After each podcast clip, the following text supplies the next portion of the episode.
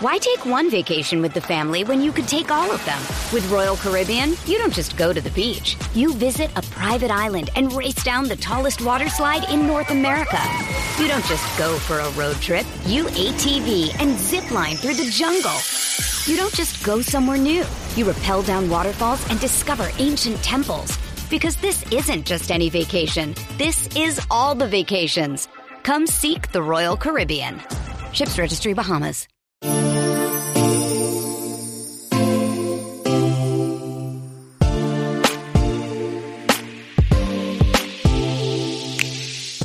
Welcome to Is This Real Life?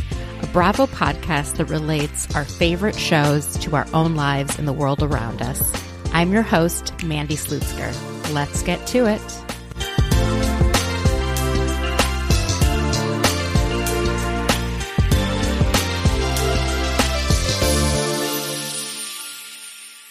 Hi, everyone. Happy New Year.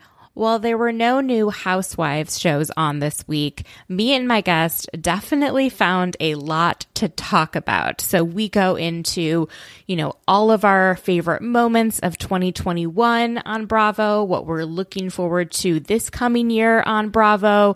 We dive into Vanderpump Rules, into some of the Bravo news that's been circulating, and talk about OC and Salt Lake City. So there is plenty of content for today, despite the fact that we didn't see a lot of content on our screens this week. Most of the Bravo News is actually discussed by me and my guest. We kind of get in depth, especially around some of the James versus Noella stuff and the Lala versus Gigi from Shahs and all of it. But one thing I don't know if I've talked about on the podcast yet is it seems like Carl and Lindsay from Summer House are actually together. So they were together for Christmas. They posted that they were, you know, at a hotel together. Then for New Year's, they posted about each other. So I don't know what's going on, but I am definitely here for it. I absolutely love the Craig and Paige of it all, but I feel like Carl and Lindsay, I'm rooting for even more. And I'm so excited to see Summer House that's going to start in just a few weeks. Um, before we get to this week's episode, which is with Emily Hanks from the I Speak Bravo podcast, she has the Instagram handle We Speak Housewives. I just want to do a little brief housekeeping. So, a lot of you DM me and message me and give me feedback about this podcast. I'm starting year five of the podcast. I've had four full years. I've talked to a lot of different people. I'm always looking for new people to talk to. So, if you have an idea of someone that I should ask on my podcast, please send me a message. I love getting them, and you guys come up with way better guests sometimes than I can. And so, please uh, let me know who you would like me to have on this podcast. And thank you so much for listening for all these years. I also would like to give a special shout out to nurses, doctors, EMTs, anyone that works in healthcare, especially in a hospital right now. I know it is awful and crazy and you're exhausted and probably bone tired, but we really appreciate you. And I don't think our society could continue to function without you. So I know it's really tough. I'm really hoping things get better soon, but just had to send my love and appreciation. And then, of course, as school gets back this week, sending my love and appreciation to every teacher, uh, childcare worker, anyone out there who's really helping our children through this tough time and keeping society moving. I know, I know it's, it's rough out there for a lot of people. A lot of you are probably sick right now. A lot of my friends are sick. A lot of my neighbors are sick, but we will get through this together. If you hadn't had enough of me yet, you can check me out on the What Else is Going On podcast with Taria that came out on Friday. All right, guys, thank you so much for listening. If you enjoy the podcast, you know, go ahead, give it a five star rating and write a kind review. If you have constructive criticism, my DMs are open. You can reach me at Mandy Slutzker on both Instagram and Twitter. Also, I have taken your all's advice. I have started The Real Housewives of Miami, and I know it's airing on Peacock right now, season four, but I decided to go all the way back to season one. So I just binged season one this weekend, and I plan to get through seasons two and three pretty shortly, and then we'll be watching season four. So maybe at some point I'll be able to catch up to The Real Housewives of Miami as it airs on Peacock. And we'll be sure to discuss it with my guests if they're also watching. So thanks you guys for everything, for listening for all these years. And I hope you enjoy this episode with Emily. It is so much fun. Again, happy new year and hope you all have an amazing week. Why take one vacation with the family when you could take all of them? With Royal Caribbean, you don't just go to the beach. You visit a private island and race down the tallest water slide in North America. You don't just go for a road trip. You ATV and zip line through the jungle. You don't just go somewhere new. You rappel down waterfalls and discover ancient temples. Because this isn't just any vacation. This is all the vacations. Come seek the Royal Caribbean. Ships Registry Bahamas.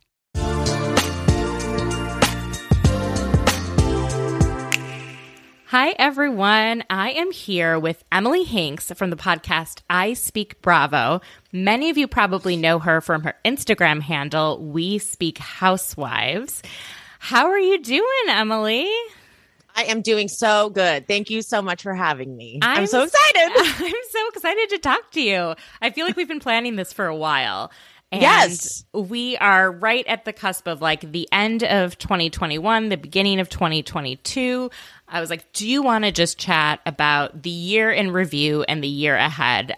in terms of a Bravo lens because ain't nobody want to talk about COVID anymore. No. no.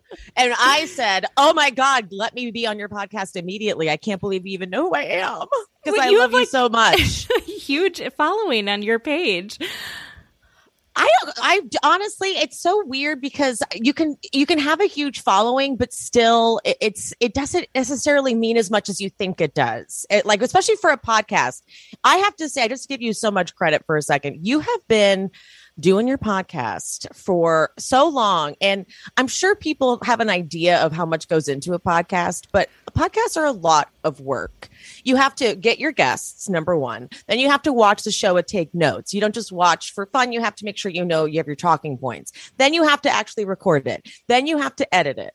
Then you have to write some sort of like summary of the episode. Then you have to make a little promo. By the time I was done with an episode, I was like, I don't care. Just, just listen to it. Like I'm not even just just I can't. So I had to take a pause because I was it just it's a lot of work and you put out amazing content. I love your podcast. So oh, bravo you to you. So much. I for I forget sometimes that people actually listen to it because for the longest time I didn't have data. I didn't have like good data on like how many downloads I had until I switched to Anchor.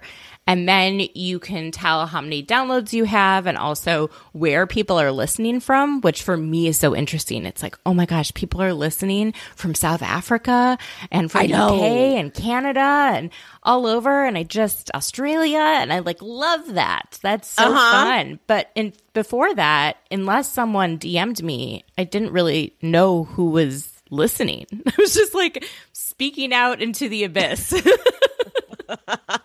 That's how I was when I first started doing my podcast. I just assumed because I didn't even really want to tell anyone I was doing it because I was like, I'm just let me just figure out what it is first because I was it's it takes a lot to talk to yourself on a microphone. Like it's yeah. an adjustment, you know? And so I I had to figure out what it was. And when people would message me and say that they listened to it, I was like, oh my God, I need to remember that it's a public forum. Uh, because I might say things that might offend people. So yeah, I, I, I know for a while I was like, this is just me. It's just me talking to a microphone. But yeah, people are listening, and I am one of them, girl. I love it. Oh, thank you so much, Emily. And with, with regards to like offending people, there's always someone that's going to be offended by something you say. And I'm hoping that with me, after all these years, people know that my intention is not to offend or to hurt in any way. And so I always say, like, I welcome when people, you know, send me messages and tell me, hey, I didn't really like when you did this or didn't like when you do that. I'd rather that than leave a nasty review that I find out like four months later because I don't check them all the time you know? And then Same. it's like, you're too political. It's like, well, I live in DC. This is my life. I can't really, you know, strain Is it that a note that of you my get? a lot. Yeah. I'm too political. Oh. Yeah. Oh, I just think some people don't ever want to be reminded that politics is happening and that Hmm. for them Bravo is just a complete escape. And for me, you don't escape politics. I live in Washington DC. It's just how it is. And so if I talk about something through a political or social lens, like some people just don't want that. But that's fine. There are plenty of other podcasts they could listen to. I don't know why they would take the time to Yes. you know, make a comment on something that I can't really change or I'm, I'm unwilling to change. I'm unwilling to change. Yeah. Yeah. I um I guess I haven't really done enough of my podcast to start get garnering those responses, but I'm sure I'll get that note at some point. I kind of can't help it. Like when um when everyone was really freaking out about Heather Dubrow's big house, I was like Sorry, I'm not socialist that thinks like it's ridiculous that this woman has a house this big while people are homeless Yeah. all over California and everywhere else. So I I get like I'm sure that's coming my way very soon because I understand that Bravo is an escape for people, but here's what I here's what I like to tell people about that. What separates the Bravo verse from like the Bachelor Nation is that we get the same cast year after year after year. So we watch them like, oh, but we watch character development and they're benefiting off just being themselves with a big platform.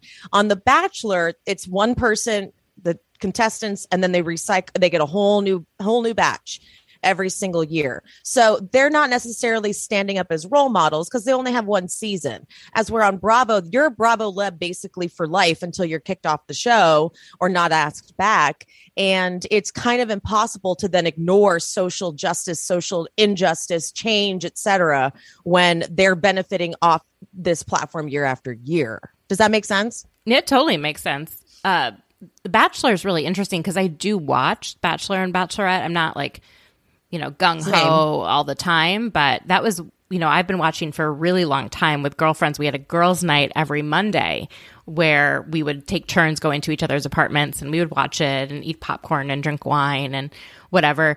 But it's interesting. The more I learn about The Bachelor and Bachelorette, it seems like producers ha- always have to have like a villain, they have to have a hero. And, and they put people in those places regardless of if they really are like that you know they they kind of manipulate people to behave a certain way and i know that happens a bit on bravo where they get them very drunk and they encourage them to talk about things but it seems a little bit more manufactured on the bachelor franchise where Did you watch did you watch Bachelor in Paradise? This Yeah. last one? That was very manufactured. which parts of it the part where they had the two i can't remember their names sorry but like the, they had them go off to like have a conversation after he just told the one person that he liked her and they start making out. And it was just like all very orchestrated it felt like. Yeah. I feel like they were like okay now you go over there. That that for sure, but Bachelor in Paradise is, seems to me to be a little bit more real because they don't have time limits on mm. who they can like spend time with and how much, and so the relationships that come from that to me seem to last longer or be more real because they're able to just get that time together.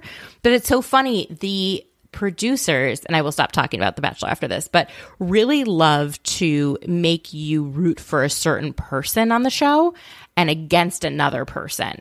And so, usually, especially with The Bachelorette, they make you think that one guy is perfect for Michelle and the other guy isn't. And they only show footage that fits Supports that. supports that narrative. And then when Michelle chooses the guy that they're saying isn't ready, then the whole Bachelor Nation, all the viewers are like, I can't believe you didn't pick Brandon. I can't. And it's like, oh my goodness, we've seen this play out before. Yes, a lot of times things don't work, but we saw with Rachel Lindsay that this the whole time they wanted us to think that she was meant to be with the runner up. And she the guy that she chose, who everyone was like this is never going to last, they've been together like 4 years and they're married. So it oh. frustrates me the way that people think that they know by watching the show what the outcome is supposed to be without realizing they're being manipulated by the way it's produced. Totally. But the producers on The Bachelor really troll the cast. Like yeah. more than like uh, uh, when when you go from watching Bravo and how they treat them to watching The Bachelor, like they they will put them they will make them look so stupid they do not care. So it's, uh, it's a whole different world over there.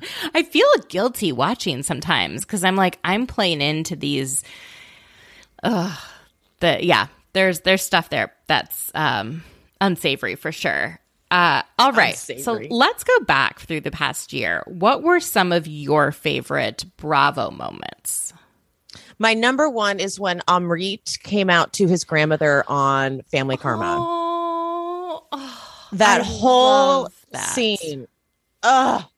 It was it was so sweet. She was the cutest little lady about it, but she's like you you saw the family like together to support Amrit and you saw her realize, the grandma realized that, you know, she didn't like it at first, but that he's happy. So she said, I'm happy. And like, she, they, like, they all hug. And then Amrit gives that amazing monologue about how this is just what it's like when you come out as gay. You know, it's good, but it's always a little bit of a disappointment.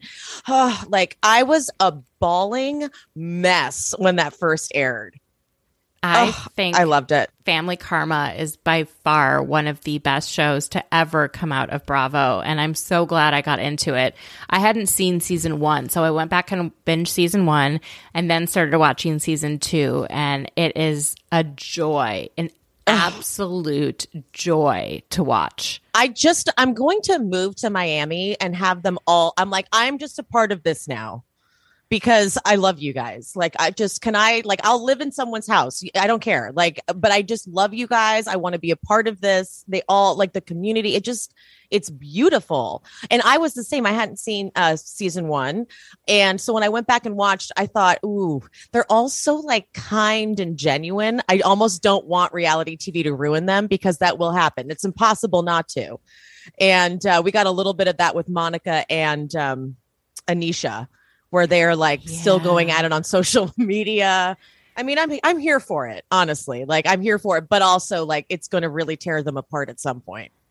Yeah, I don't know if they were ever close to begin with though. They seemed exactly. like they were brought together by the show, and people who are brought together by the show, I think, are more likely to have arguments than people who have these like long-standing relationships. However, we have seen long-standing relationships fall apart, but you know, if you look at Summer House, for example, which is one of my highlights of 2021, you Love. see that Danielle and Carl and Lindsay, like their friendship has stayed throughout. And there have been many years of this and them being on TV, and they have not let it tear them apart. But each one of them has a job outside of being on Bravo. Mm-hmm. And I feel like that has grounded them in a way that eh, some other, you know, Bravo shows, they don't have that. Their job is to be a housewife. Their job is to be on Vanderpump Rules, you know? And so mm-hmm. it's just, they like kind of lose themselves in it a little bit more. Whereas Danielle's such a good example. Oh, she Danielle. has this full time, really intense job, and that is her priority. And she's just doing the show because her friends are there you know? I you know i think i i loved the season of summer house because we were they were forced to stay there. They couldn't leave. So we got to see them in their work mode which we rarely i guess we did get to see that but it was like once once they were taken out of the house and back in the city it wasn't the same. Like I just wanted them to get back to the house. So then the fact that it was all taking place in the house and it forced them to like work, co-work and share the space and everything. I loved it because it made them go nuts more than more than normal. And it and was so, I was so like, relatable. Yes. Like we all yes. were stuck at home. Like watching them be stuck at home was just it was entertaining for sure. It really showed us how badass Danielle is. Like we already knew, but like watching her just she'd be like on a Zoom call for hours and then she'd take a little break to go work out play some basketball and then she's like okay back to work. And then she's like drinking till 2 a.m and then back to work. I'm like girl you she's impressive. She's so impressive. I love yeah. i love the summer house crew. Just i love them. And did you get into love. winter house at all? Of course honey. was, was, that a highlight for you or was that just something you watched because it was on? Hmm I wouldn't call it a highlight, but I also, what I would call it more was a fun experiment. And I want them to keep doing it because it was kind of like um, they didn't know what it was yet. It was their first time merging, you know, the way they did. And so they didn't, they didn't quite have like the, the, the, the idea, the pulse of the show yet. Um, and so I think I want them to keep doing it every year because I want to see like what sort of tension can mount if they know like, oh, I'm going to be on Winter House again. Like I don't know what they can do with it. Um, but I I did appreciate it. It was very real world adjacent and I liked I liked that. It was kind of like, ooh, now Bravo does Real World. Um, I it seemed a little ah. it seemed a little off brand, I guess, for some people, but I I I kind of respected the move from like a business standpoint for Bravo too, because I was like, okay, this, I get why they did this. They can only use so many people because of COVID and they have to keep them in a house and it's wintertime. And okay, we have these casts that all hang out outside of the show. And let's see what happens when we put that on camera. And I think Austin and Craig are horrible, trashy people that I like watching on camera, but like they're trashy people. totally. You know? I'm actually looking forward to this next season of Southern oh. Charm. And I don't think I have said that in years, years. But I don't know if it's because the Paige and Craig of it all or to see Naomi back. I'm really interested in seeing Naomi again. And then Naomi and Craig and then add uh, Madison and Austin. And I, I don't know. There's just something about the mess that I think is going to be very watchable. Yeah. If it's if this season though doesn't end up being um I don't know. This will be like my test run season with Southern Charm. I was getting like I am getting a little exhausted of Shep having a platform just because now Shep is like he's not going to be the bad guy anymore. He's being so careful because he got in so much trouble when he made that awful video about the homeless lady with the cans and he tr- he kind of had to clean up his act and be like the nice guy. So now he just gives us nothing. So i'm like okay you can go. Like i don't need to see you. Unless he's gonna unless he's gonna give me like a lot of drama with taylor and that i will watch. I'll happily watch them like have a dysfunctional relationship. Um, but he seems like he's so polished for the camera. But i love leva and it looks like leva's about to have a really bad season. And if if if I can't be Team Leva because Leva also sucks, apparently I don't. Uh, these are all rumors, but have you you've seen the rumors? I'm assuming the only one I know is that she apparently has a potential show in the works that has not yet been picked up, but a sort of Vanderpump Rules style show of people that work at her bar and restaurant. And I think the others saw her using Southern Charm as a platform just to get her own show rather than actually be their real friend and film a show together. So I think it's a little bit of jealousy, probably similar to what happened when LVP got a show on Beverly Hills.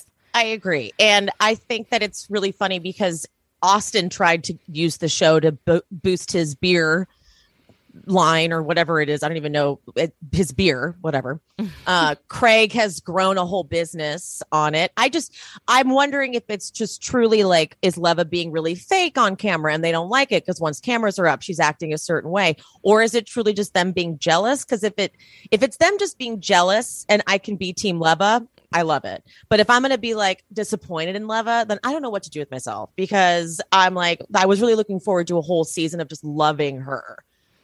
You know what I've, I mean? Yeah, I've kind of learned not to let myself love any of these people just because they will always let you down, except for the aunties on Family Karma, right? But the actual Bravo characters that we see year after year after year, they always sort of Yeah. I don't know. You can there's always something a little bit off if you're if you want to be on reality TV, right? That's a very good point. And that doesn't mean they're bad people. It just means there's something in them that compels them to be on a show and that likely makes them a little messier. And when you're a Mm-hmm. messier type person, you're, you're going to step in it at some point.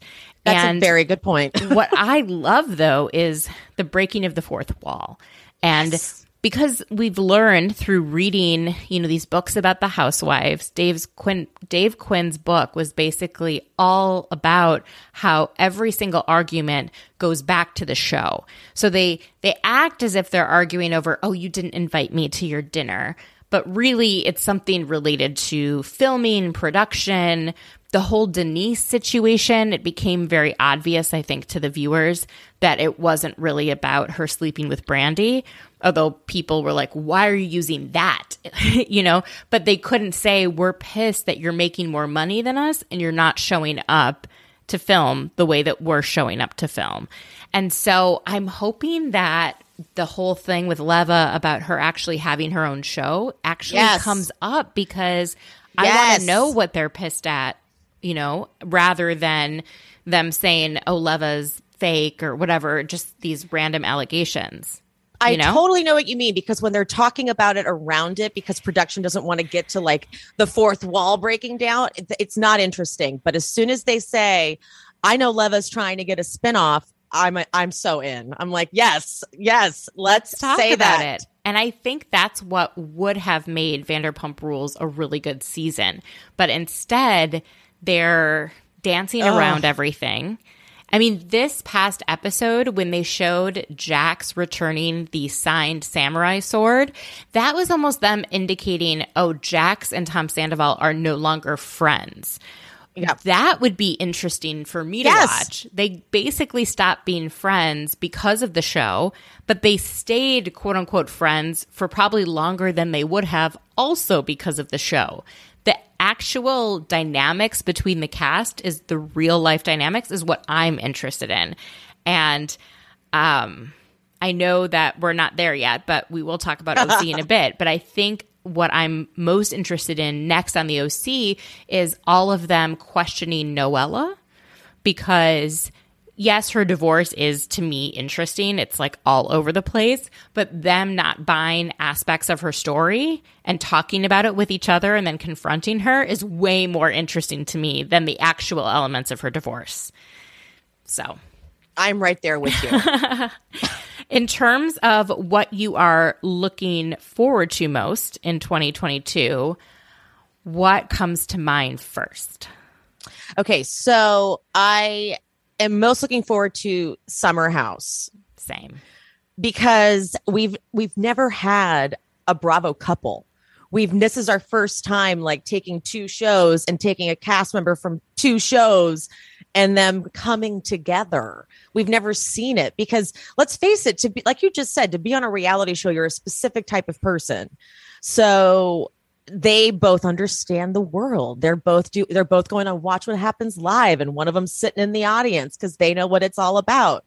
I want to see how this is going to play out on camera so badly because we're also talking Madison's going to get brought into this somehow. There's going to just be like Austin, Madison, like we're merging two shows together that I already loved. I mean, Southern Charm is, you know, on the fence, but you know what I, mean. Yeah. Uh, but like we're we're taking like this very messy potential and putting it on camera, and I can't wait to see it. I also need to see what happens with Ciara and Danielle because Yes. Yes. because I can't remember what account uh slow mode that fight. And at the very end, you know, when you're, I'm talking about in the trailer, when you see Ciara throw a drink on Danielle, Yeah. At the very end, you see a glass hit Danielle. Oh my goodness. So it was drink thrown, then the glass. Oh my god, I Oh. Such a disappointment. Like I, I really thought she was going to be good once it was just her and Paige, but I think she's just very immature. You know, and I know like she's 24 and she's Totally. you know traveling nurse and all of these you know ICU nurse like she's been she's been through stuff, but when it comes to her interpersonal relationships, she seems a bit stunted. So Totally. I agree. I, I actually knew Ciara. I, I didn't love her even on Summer House because I was like, she's she's hitching a wagon to Hannah, like die hard for Hannah. And she didn't give us enough, in my opinion. She like just kind of wanted to sunbathe and be be cute and like talk shit, but she wasn't I don't know. I just I had a feeling. I had a feeling. She just seems like a mean girl to me. yeah, And I don't like that. I'm very I don't sensitive know to that. What her deal is exactly, but I was willing to give her like, okay, if she hits Yes. your wagon to Hannah, let's see what we got on Winter House. But I think there could have been so much more from her, and I don't know. She's just in her confessional. She doesn't open up in a way where I really understand where she's coming from. So we watch her, but we don't really get the backstory and how she's feeling in that moment, and. And maybe it's because she's afraid of like tapping into all of her feelings. I'm not sure Totally. but she seems to be very into Austin. And I agree with Danielle, like willing to argue over him rather than blame him for seeing multiple women at the same time and leading them on. Like he is the common denominator. He is the problem. Don't blame the woman. Blame him. exactly. I always feel this way though. Like whenever someone cheats, I blame the person who's in the relationship almost solely because Yeah. they're the ones that are breaking, you know, either what they said they would, you know, be monogamous or if they're married, they're breaking their, you know, wedding vows. So, yeah, you know, someone who's a mistress, like, do they know the person's married? Maybe, maybe not. You know, but the person who's married certainly knows they're married. I think that I'm You kind of right there with you because it's like they're getting lip service from uh the person saying, you know, it's basically the relationship I'm in is over. Right. So Things that's like that why all the time. Or So, they take and- off the wedding ring or they whatever they do, people can be very manipulative. But if you are legally married to someone, you know you are legally married. exactly. Well, I am actually really looking forward to the Real Housewives of Dubai. And I maybe I'm the only oh, one. But no, I, forgot. I'm so curious how they're going to manage this whole thing. I want to know are these all people who are expats that are living in Dubai? Are any of them, is it Emirati? Like from the Emirates? I, I think that's the nationality. Is you know, that how you say it? Emirati? That sounds like Illuminati. I like it. who knows? I like it. these people. Um, so I'm interested in that and just kind of seeing how Bravo navigates its first international franchise. I know that I there agree. are a lot of problematic things about the United Arab Emirates, you know, and the laws that they have there with women and LGBTQ and all kinds of stuff. But you know, we have problems here too. I, that's sort of why I didn't I didn't clock it um the way a lot of people did because I was I I thought yes I thought you know I just didn't to be honest didn't even think about it. I'm like they wouldn't have greenlit a show that they couldn't represent the way they want to represent. And uh, we have so many problems here in America that I, I mean where can you film if there aren't problems? I do understand that there are strict laws there et cetera Yeah. but I'm curious to see how these women are able to live and function in this like glamorous life. Well, I think I, believe that you know if you are an ex a wealthy expat in Dubai, you are not held to the same standard as you know people who are. I'm probably butchering this, but Emirati. So, you know, the, the, the people who are Yeah. from there, I think are held to a different standard. That's the case in, you know, when I lived in Bangladesh, as a white person who's from the US was kind of allowed to drink and things like that. But, you know, my Bangladeshi friends had to sneak into Western hotels to have a drink. So it was a very just hmm. like different sort of system. And then if you have money, you get out, a- away with a lot more. And that's the case in most countries, you know, our country, their country. So I don't know. I'm very curious to see how it's going to go. I think that I could see that the UAE government, which is trying to wage this campaign that Dubai, I mean, they've been doing this for a while, trying to sell like Dubai as the Vegas of the Middle East. And Yes. they there's a article that came out recently about the economist Jeffrey Sachs from Columbia University being paid to like study happiness in the UAE because they have this anyways, it, people should look into it, but they're trying to sell themselves on something that maybe they are not. And I could see the government being like, oh, yes, we would love to have a housewives show that Yeah. shows the glitz and the glamour and doesn't show the dark underbelly of our society or our laws. But if you look at you know any of the shows that we watch here it shows Yeah. the glitz and the glamour of living in the US and not any of the underbelly of our legal system as well Exactly. Or like when Luann, like when Luann got arrested, and not once did they talk about the fact that because she's a white wealthy woman, she could violate her probation like as many times as she wanted, and no no penalty whatsoever. Totally. So maybe we are getting kind of a front row seat, you know, Yeah. to the legal. Yeah. So I don't know. I'm just curious. I'm very I interested. I'm right there with you, and I'm also like I'm wondering too if there were rules of what they can show. Like they're like, we'll let you film as long as you don't paint us in certain lights, or I don't know. Like I wonder if they can, if they're going to get in trouble with what they show. I would I hope that it can be an honest representation of what it's like for expats versus people who, who are from there. But um, it's like it's such a kind of dangerous sounding housewives franchise that I'm like, yes, I, why don't we want to see that? If they can document this in any way, let's please let me just at least see one season so that we can we can get a taste of it. I'm right there with you. Yeah, and while it's it's the reality of these wealthy people, right? We're not seeing the reality of, you know, Just like else. all just, like, the all rest other of it. Yeah. franchises. and they are held to a different standard. So, um, I'm also really excited for the Real Housewives of New Jersey because Oh, God, yes. this is going to be the fourth year in a row that they have the same cast. I love this cast. I think they are incredible. I want to see what's going on with Teresa and Margaret, but especially why are Dolores and Jackie arguing? Oh my god, I love it. I have been waiting for Dolores and Jackie to go at it again for seasons because they had and I think it was Jackie's first season. And Dolores was just like, I don't like Jackie. like Dolores just did not care for Jackie and her energy. So them going at it, I I just I I love it. I love it. I don't I don't know what it was, but I I like when Dolores gets Patterson. I'm Mhm. obsessed with it. Um, I I need to see more of the Teresa and Louis situation because I get such creepy vibes from him. It's he came on so strong. They've already bought a home together. I would like to see why, because obviously in the trailer we get this tease of her being like they're still filming, like whispering basically to be quiet, and then she's asking at one point, "Why are they still filming? Like, what are you trying to keep off the show?" I get her being cagey because she's been through it, but I need to see. I need to know. I think there's stuff that came out about his ex, him and his Oh, yeah. ex-wife and their divorce. And I've seen all of it. So I think Teresa just she's always likes to keep her head in the sand. That's like who she is, is not paying attention to red flags. That's like a personality trait for her. So I think she's frustrated that they're bringing it up.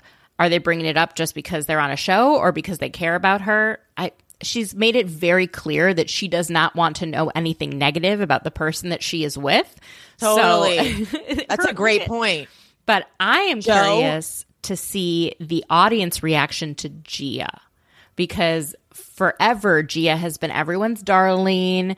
You know, how dare you talk about Gia? How dare you use an analogy where Gia's there, let alone now Gia is an adult. She is signing the paperwork to be on the show on her own. And just like Brooks Marks, you know, it's she has to know that it could be favorable or unfavorable. And I think for the longest time, she has gotten away with some stuff because she's like, oh, I'm the kid and, you know, everyone loves me and you met me when I was seven or eight.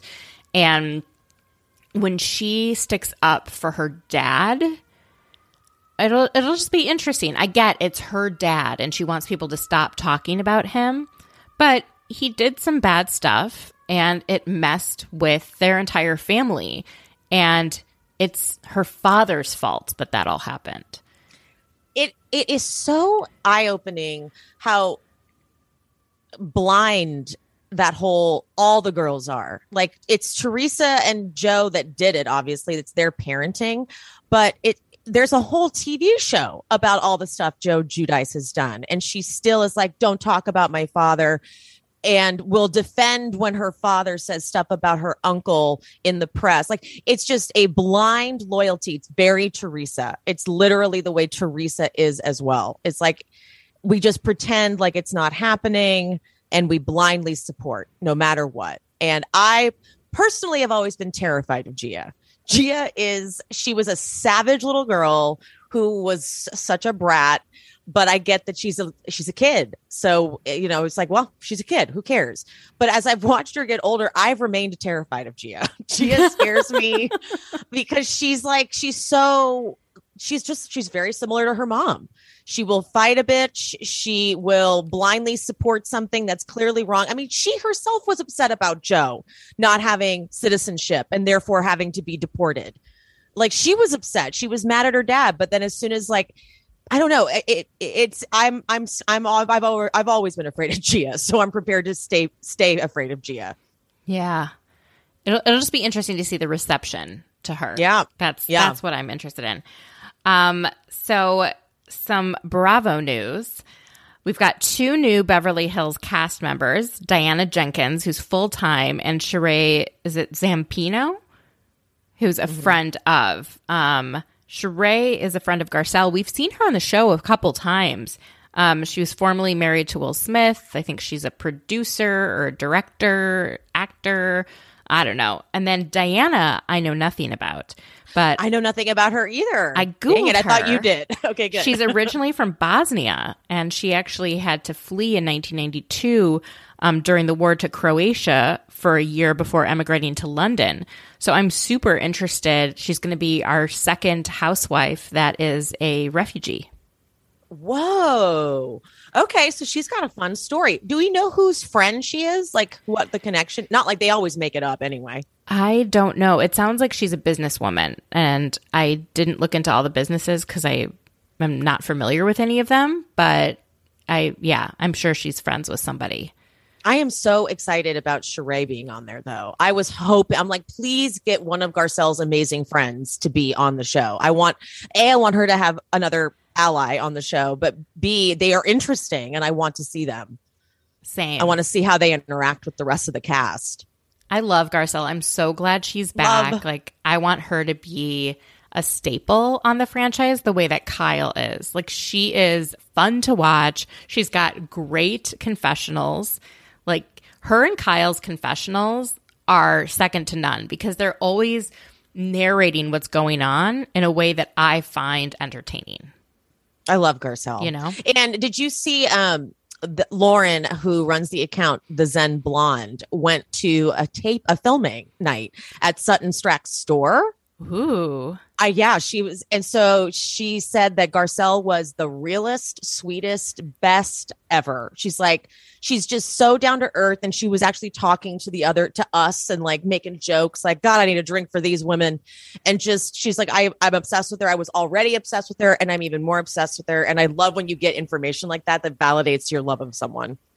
Totally. I have a friend that met Sutton in um oh my in Georgia. I can't remember the, the name of the town.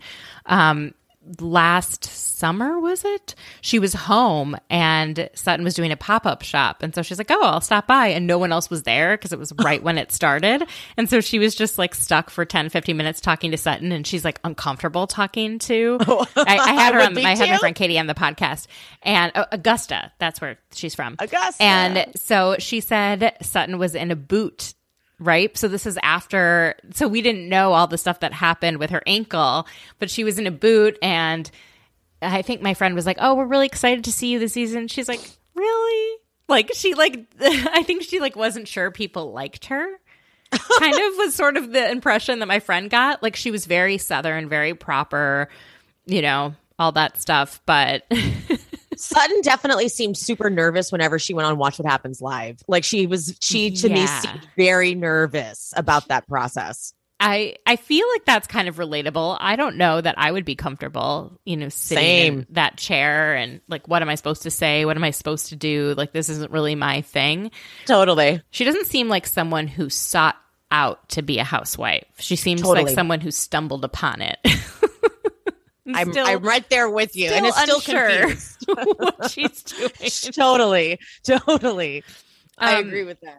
The other kind of Bravo news thing that happened this week is Gigi from Shahs called out Lala on Instagram for ignoring the red flags with Randall and that she needs to, you know, own up to the fact that she stayed with him even though there were some red flags and maybe stop talking about him so much in public because they have a kid together.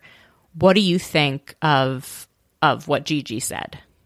I forgot that Gigi and didn't Gigi and Lala go at it previously on Instagram? I am not familiar if they did. Was that- I- I, I believe could've they were swore it was friendly. them. Or was it I MJ? Someone no, it was Gigi. Oh, was it Ke- Gigi and someone went for each other? Maybe it was Kelly Dodd, but Gigi's been going for other Bravo celebrities. She has, and it's definitely Kelly Dodd. Okay, okay. And so I was surprised that she kind of went out of her way to shade Lala for being open and honest. Um, I don't have great opinions on Lala and Rand's relationship, period. Never have, never will. Um, when Lala first got with Rand, I've said this so many times, uh, I felt like Lala's trajectory was really cool when she came on the show. I liked Lala so much in her first two seasons. Then when she got Rand and became basically a sugar baby, it changed her whole personality. She just kind of she got very full of herself, which I, I'm sure if I was that age and I had a private jet I could hop on whenever I wanted, it would make me an asshole. So I didn't ever love the relationship they had. I didn't like what he did to her, brought out in her. Um, I also find him repulsive physically. So I was like, can you stop saying he's like the sexiest man alive?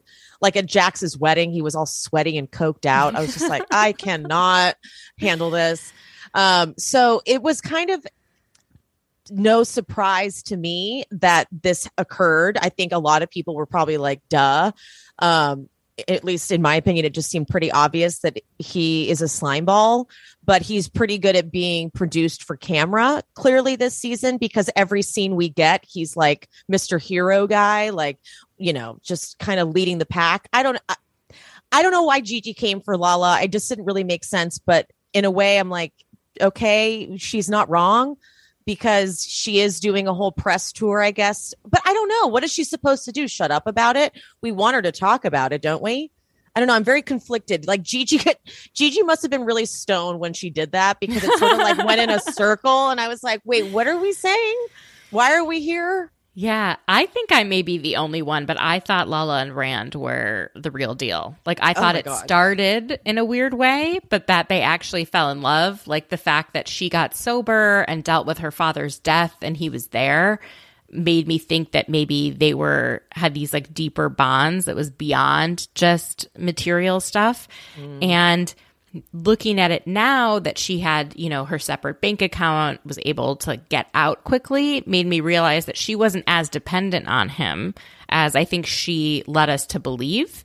Mm-hmm. And so I don't know. I at the same time I think the reason she's saying all this stuff now is because she's trying to process it and she's processing mm-hmm. it publicly, but she hasn't had a conversation with him. She said that on the Not Skinny But Not Fat podcast. She said, I haven't spoken to him since the day I left about anything other than Ocean. So if she hasn't had a chance to like talk through things with him, with a therapist, whatever, it's going to come out in all these other ways. So I I do think that she seems to be saying more maybe than she should. I don't know, just because they share a kid. I- but- I'm but thinking about the don't kid. You know, I don't mind it at all. Yeah. But and I don't blame her for being so upset. And also, but I, the kid's really young. I know, but she's gonna grow up. The kid's so young that like these articles are all gonna be written about her her parent. I don't know. I just am like, do you want to have all that stuff out there? You know, other people can publish it, but do you want to be the one saying all of it? Because this is your child's father, and I don't know. You know, I guess because like every kid is going to get fucked up by their parents. So I'm like, well, she was born into a pretty ridiculous situation with like a reality TV star Yeah. mom. So by the time Ocean's able to really process, I feel like Lala may be able to have some conversations because it'll be like in 10 years. And by that point, Yeah. it'll be like, yeah, you know, my, your dad and I really went through it in the beginning, just so you know. Because isn't she a baby? Yeah, she's a baby. I just, I don't know. I always think you can't take things back that you say that show up in articles, and I'm wondering if if she, this is her processing, but maybe later on she wished she didn't share as much. I don't know, but yeah, I guess when she got involved with him, she knew, I guess maybe his reputation, but I, I don't know. I thought he was a nice guy. I clearly was, uh, you know, I oh, not just- paying enough attention. I'm also I'm also in Los Angeles and I know his reputation and he's just Oh, gross. I've never heard anything about him. Well, I mean, the whole 50 Cent thing was like just one example. And Dana Wilkey, who does the podcast, you know, the $25,000 sunglasses lady, Mhm. uh, she also had come out and been like, you owe me money too. But like, I, because I worked at Soho House in West Hollywood for a couple of years Oh. as one of the food and beverage managers. And he was like typical creepy okay. LA, like, I think I'm the shit. I'm like, do you get out? Like, he's This is- gross. This is like in DC, how people in DC who work in the political scene know which senators are assholes, know which ones are nice to their staff, Exactly. know like kind of the behind the scenes on the things that the rest of the, you know, I Totally. guess country doesn't know. And so then when things come out, it's like, wait, you didn't know that? That's a very good point because Yeah. like when I was like, who doesn't who likes Rand? But I forget that not everyone lives in Los Angeles and or worked at like the one of the hubs of entertainment. Like so I saw like Oprah, Michelle Obama, like I saw all the people. So when someone like Rand comes in, he wasn't ever mean, but he was always surrounded by chicks and like sweaty and coked out and like gross. Which is weird to be engaged to someone that is sober, like truly sober. Do you remember one time? It was uh, seasons ago. It's before Lala got totally. You know what I'm going to say, right? I know she's- exactly what they- when say. they went up to Solvang and she came back and he was all fucked up and they got in a huge fight because they had a pack that they weren't going to drink. Yeah. Oh, I was thinking you were talking about something else. Oh, what what do you think I was talking about? I think when they were in Mexico and she was like having an anxiety attack, but it felt like it was drug induced. Oh, uh, they are all, you know, Adderall, cocaine, 100%. Like I was like, that's a come down. We've all been there, or I've been there at least. So like I knew what that was and, uh, immediately. Because even Stassi says, well, you haven't been partying. And so, and like obviously didn't want to say more because cameras were up, but yeah, Yeah. that was what that was. No, but they, when Lala, uh, they go on the Solvang trip, I think this was season seven and she takes her girls and she doesn't drink the whole time. She's drinking water the whole time Yeah. um they have a party they all get back from Solvang and they're i can think it was Scheana's some Scheana's party. I'm not sure whose but um she when when lala gets there she's like rand and i broke up. We're taking some time apart. We got in this huge fight because when i got back from solvang the day we came back i'm sober the whole time i'm up in solvang and he is wasted like gone like not even there. We got in this huge fight. And i thought hmm that's some toxic energy. If you have a pact you're going to not drink and then you come home and he is disgustingly trashed i was like how have yeah i that and then of course she has maintained her sobriety uh, which i'm so impressed with be- and you know that's not easy to do in this crew um and she is clearly sober like you can tell she is sober not like james where it's very questionable but she, and like smoking weed and stuff but yeah i always thought that was a big red flag Interesting. I totally don't remember that. Yeah, I'll find it. I'll I'll find it and send you the clip. Oh my gosh. Speaking of James, this whole episode this week on Vanderpump Rules, a lot of it surrounded the storyline that he is controlling over Raquel. And I, I can't stop laughing at this whole like storyline, which is that he's angry about her potentially having a bachelorette party with penis straws. Exactly the kind of storyline I do want to see on Vanderpump Rules. we have been missing this sort of level of of just ridiculousness. I mean, what do you make of all of it? We already know they broke up in real life, but I feel like I feel like they're just they're so confused as to what to even show on this season. You've got Rand and Lala who've broken up, and it's like really playing out that he was a total dirtbag. Um, and then we've got this Raquel and James relationship where we now know that they've broken up. I feel like production's like, what the hell? Like, I feel like they don't know what to show. Right. Um, I the scene that got to me with regards to like the whole James being controlling storyline that they kept pushing this episode was when Brock pulls James to the to the alleyway to have the conversation. I was like, why is Brock doing is this just for camera? Like this was just a very like and James is like, "What are you doing, dude? Like why are you having this conversation with me in the back of SUR on camera?" Um I I, I, I, to be honest, I have such a hard time with this show. I love it. I loved it so much. The first like four or five seasons up until the season where Jax cheated. I think that's season six. For me, season seven, eight, and now nine, it's just just so gone downhill. Yeah. Um, this season feels. I, I took some notes because I was like, I just what what's happening here. So, um, the Scotch tasting that they had that that Randall set oh, up for yeah. Brock. It was like Randall was trying to be like the producer, and clearly he's just bad at it because this was so unnecessary. And why are they drinking scotch based on one little line that he said to Lala in a fight? Um, and then the Toms taking a break what are they taking a break from hanging out for? This is the weirdest storyline. The Why whole do we thing need- is so weird. And again, I think it goes back to the show because Tom Sandoval said him and Katie had an agreement before going in that their storyline was going to be like ang- like being annoyed at each other about this bar. He said something like that publicly, which is He frustrating because it's like if you have to plan what the season is going to be in advance, then you don't have enough interesting stuff going on, right? So, and then she's like, that wasn't true. That wasn't our agreement. So maybe he thought that like when he was going after her, it was for the show and then it became real and then they got really angry at each other. But I would rather watch her and uh, Katie and Ariana get along and put together a sandwich shop way more than watching the Toms and Katie like argue about. It's just this is also like I was in the restaurant industry for over a decade. They it is not easy to own a profitable restaurant. And the fact that these people who are just reality stars uh, Uh, are like, we're going to open a sandwich shop. I'm like, do you know how hard that is? It is not fun. It is not fun. It, the profit margin is super small. Like, you guys can go do other things. Like, but th- the fact that they are trying to kind of keep it like restaurant adjacent because they originally started as a show about the restaurant. It's like we don't have. Can we just let's cancel this show and do a Tom Tom spinoff?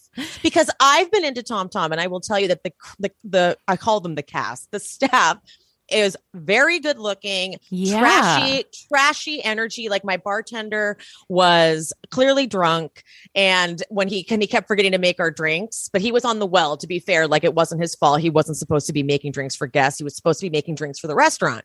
But he came over. He was like, "Oh my god, I'm sorry," and brought uh brought the drinks. And he started doing a dance with his pecs. He started making a move, and I was like, "You could do this all night. Like I don't like I I do not mind objectifying you as long as you're not upset." And then there was like another guy we've seen him on uh we've seen him on the show. He's got like the ponytail. He works at tom tom. He's got the ponytail clearly gay. They, they I, I can just see the cast. I'm like just let's just do this now. Then you can focus on the toms and still get the people that you want but you don't like we don't need to keep going to SUR because i will tell you now SUR as a restaurant as an it, like an actual restaurant is beyond dead like I was, we we walked, we walked down past SUR. Like we'd just been at Tom that was all loud and busy, and SUR's like closing up. There's no one in there. It's just a very sad place to like keep trying to go back to. And I always feel so bad when I see like Raquel and Charlie in their uniforms. I'm like, oh God, please don't make it's dark. It makes me sad. I also so let's just move on. I also don't think we need Lisa Vanderpump anymore. Like this She- feels like she's She's bringing the fucked up. show down by forcing herself to still be on it. she is like pilled out to the next level. Really? The, the Lisa? scene. Oh my god. Yes, the scene. Anytime she's in a scene, she's practically got her eyes closed. And the scene when she's with uh, Lala, not Lala, I'm sorry, Katie and uh, Ariana, because uh-huh. you know uh-huh. they have to like bring Lisa in to like talk about what's going on. It's very, it's so produced. But Lisa's eyes are like closing, and she's like kind of getting invested. She's notoriously kind of pilled out and strange in real life. Really? That I've mm. never heard that. See, all these things I don't know living yeah. all the way in DC can tell you every single senator and like what their reputation is. but um no that's so interesting the only person that i can tell is like visibly off recently was noella on the oc in that scene with nicole when her eyes were like half closed i felt like she had taken something even prior to drinking and I don't blame her. She's going through rough Xanax time if she needed sure. a Xanax or something. But I felt like in that scene, Nicole was super uncomfortable for how messed up Noella was. And I think she was kind of trying, didn't oh, know yeah. how to handle the situation. And so it came across like she was uncaring and oh. doing the wrong thing. But oh. I, when she said, I'm uncomfortable, I don't think it was because Noella is like crying. I think it was because Noella is crying and very, very, very messed up. Yeah, she'd ordered they when they did like a flashback, she'd ordered like three cocktails back to back.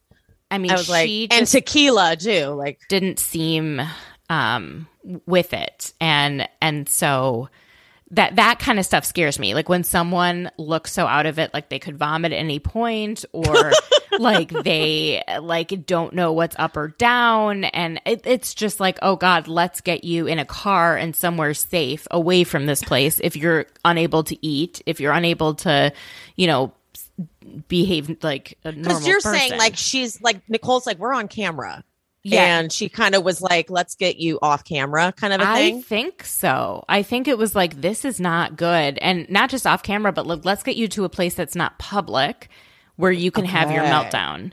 But I think she handled it wrong by she was just like uncomfortable and not yes. sure how to how to comfort her friend because her friend was like so wasted and they don't know each other prior to the show, right? I don't think they know each other that well, and so let, us let's, let's dive into the OC. So here is what I have heard about Noella, and I think everyone has heard these rumors that I'm so she excited. very much wanted to be a housewife and that she has kind of gone out of her way to do things that would get her on the show, such as befriending cast members like Braunwyn that was kind of, she kind of forced herself to try and get on the show. And then when Braunwyn wasn't on and she was, that friendship ended very quickly, which meant it wasn't very deep to begin with, in my opinion.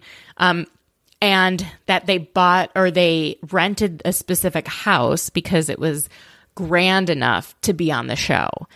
And now James, her ex, is alleging that they bought a place in in Puerto Rico and had actually planned to live there permanently, but probably because of his tax scheme.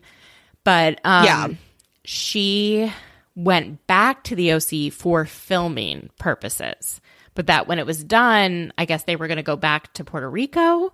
So I don't know. I feel like I'm always wary of the people that want to be on the show more than anything. And sometimes it works out. Like it sounds like Jennifer Aydin was sort of like this on Jersey, that she, you know, got the house that was over the top, that she had tried to be on the show multiple years in a row and it wasn't working until she finally got on. But with Noella, I feel like it may be a crash and burn. Like I think she may have a couple really good seasons where the drama all centers around her, but then the audience might eventually get sick of it. I don't know. What do you think? Yeah, I, I, I'm, I, okay. So, d- disclaimer I am one of the most gullible people in the world. So, uh, I know this about myself but it makes it very hard for me to form an opinion. So it, it, my journey with Noella has gone like this: see her on the show, and I'm like, oh my god, James, how dare he? How dare he do this to right. her? Then James does his weird talking straight to the camera statement that went on and on and on, and I'm like, hmm. do I believe him? She has changed. That whole sex dungeon thing and the whole bisexual, like leading with it so heavily, was kind of annoying. Then she, then she, then she produces a statement that like counters everything he said. I'm like, now I believe her. Then he puts out his statement, and I'm like, now I believe him. So I'm finally able to land right here if his most recent statement of we were always planning on living in Puerto Rico, this was always the plan, but she moved back for filming and now she's playing up this storyline. If she, if that's true, this woman deserves an Oscar because she is there. If what he's saying is true, that means that she is totally making all of this up and delivering crying scenes and distraught scenes and and she's delivering monologues and if all of this is just one big thing for a show like give her an acting career because oh my god I, I think it might be like i'm not saying that she's lying about everything but if she something is very off with both of them. Like I think yes. they're both very problematic people. To find out that they had a fake wedding with yeah. guests and then took a honeymoon when he was still legally married to his ex-wife and had not filed for divorce or sep- legal separation. Like that's insane. And that went on for years. They didn't even get legally married until 2020. 2020. So, uh, I don't know. And then there's the stuff about like I if he has not seen his son, that to me is the worst sin he could commit. And I don't know if he's seen his son. And so yep. for me, I'm looking at him sideways. The whole Puerto Rico thing, like he's being shady about trying to dodge some tax stuff and also trying to make the divorce happen. If you got married in California and you want to get divorced elsewhere, but your partner doesn't want to go through the divorce in that other place, the other jurisdiction, like it feels it all feels a little shady. Um, but I feel Both like sides. she was Both in, sides. yeah, she was in on the shit that he was doing. She even said in a comment, like, "I helped bury the bodies." Like, I, I knew, yeah. I'm like, she's gonna delete this. This happened. Shut up. Yeah, let me find it. So she posted. This. Oh is, my god she posted um like saying it was a couple days ago. I'm posting with every hope to delete shortly thereafter. If you oh, read oh, okay, yeah. nothing else i know for the first time in months there's forward movement with my divorce. Basically saying thank you to all the viewers because you are moving things forward because everything was stalled until he saw the bad edit he was getting. Um, and then it someone says something negative about James and she goes, I hear you, says he isn't a sociopath, but let's just say that the only way to get through to a narcissist is through overwhelming public opinion. I know a lot about what he's hiding. Heck, I helped bury the bodies. This isn't for or about him. This is for my son. For LJ, I will never stop fighting. Strength in numbers. Thank you for your support. Sending you and yours love. Yo, if she says, What? I helped bury the bodies, I know what he's hiding, I feel like she knew about some of his shady tax stuff. And then he thought, oh, I'm, I'm okay having you be on the show and me sort of be on the show. But when it came up, the tax stuff, I think he was like, oh, you're not supposed to mention that on camera. Like, and she, I think, was willing to sell out anyone to create drama. And then he was like, fuck it, I don't want to be part of this, and left and filed for divorce. Because we have never seen him on camera. We've never seen him on camera, and we've never seen the son on camera. And she's yeah. never mentioned the son's name. And he says in this he doesn't through want, his attorneys, mm-hmm. he doesn't want the son to be shown. I also we haven't seen her daughter. She has a right. daughter, and I've been told that she no longer has custody because like the father didn't want the daughter on the show. So she was like, "Okay, you can have the daughter while I film the show." What? Yeah. Yeah, so okay, I she's really getting a lot of sympathy from everybody. Um, because if you look at just what she's saying, it's awful. Like if you're looking at just like they were happy one day and then the next day he left and hit her with divorce papers and he's not seen his son since, then you're like, oh my God. But then when he started to comment and I started to put things together, I was like, wait, hold on. Are they both playing us? I think so. Are they both? I think they're us- both like, playing us. we- I think. Well, I they're don't both playing us. they're playing each other and us. I think both of them right. are very messed up, and I think like she's willing to throw him under the bu- like basically maybe they had a strategy going in that they'd never bring up the tax stuff. I don't know what the yeah, hell. No, I And then think as it's a fight she- about the show. you're right. You're That's right okay. become I a think, I think your theory tracks. I I think, you're th- think- because because when they do like the when they do the pre-production interviews and stuff it- they obviously told him like okay what about this tax lien? And he's like uh-uh we're not going to do this on camera. And she's like whatever it takes. We will do whatever it takes to get on camera. And he's like i'm out. And then okay i love this theory. Yeah okay. Well, the- see how gullible i am? I'm One like, of the reasons- mandy's right. No, no. One of the reasons, so I've always had like a spidey sense about Braunwyn, and she reminds me of Braunwyn. So I've always said like something's off about her, but I do think she's very good for the show and very compelling television. However, when you look at her social media, you'll see that her co stars do not interact with her on social media, aside from every once in a while, Noella? Gina. Yes. And that Okay. makes me feel like her co stars aren't necessarily in her corner. And that is when I started to be like, it's weird that she's posting stuff and you don't have Emily, right, who's also an mm-hmm. attorney, you know, saying like, yeah, go get him, sis. And, you know, the, Dr. Jen, Great who are all these other point. people that filmed with her? that her have been through filming with her and know how this plays out. Yeah, Shannon, where's Shannon in all this? They filmed some scenes together and she said, Oh, Noella is so nice to me. Where is she now? So that makes me suspicious of that is a Noella. great eye great catch because I'm just because that is some good detective because it's true though because they've seen it all they've been through the entire course of filming Mhm. they they know things we don't know and if they're not if they're not Interacting. interacting And I'm not- that's a big deal everyone that knows me knows me. I'm not like the most like on Instagram person. So, but I do know because I follow almost all the housewives. When one of them posts anything, they almost all always comment, heart emoji, like the post, that kind of thing, if they are on good terms. So I went through her post because I'm stuck inside and everyone has COVID in DC. I'm sitting on my phone and I'm like, huh, their only person that commented was Gina and nobody else is is you know kind of coming to her support mm. and so I feel like something's very very off with both her and James. Very. wow But that's I a think very very telling thing very interesting to watch for sure. Yes. Her confessional, like the main one where she's kind of recapping everything and she's got like the jewel whatever on her head. She, the way she speaks in it has kind of always like it gets like it makes my skin crawl because she's almost like an ASMR sound to her voice. It's very it's Yeah. very like it's very controlled and uh it there's something inauthentic about it.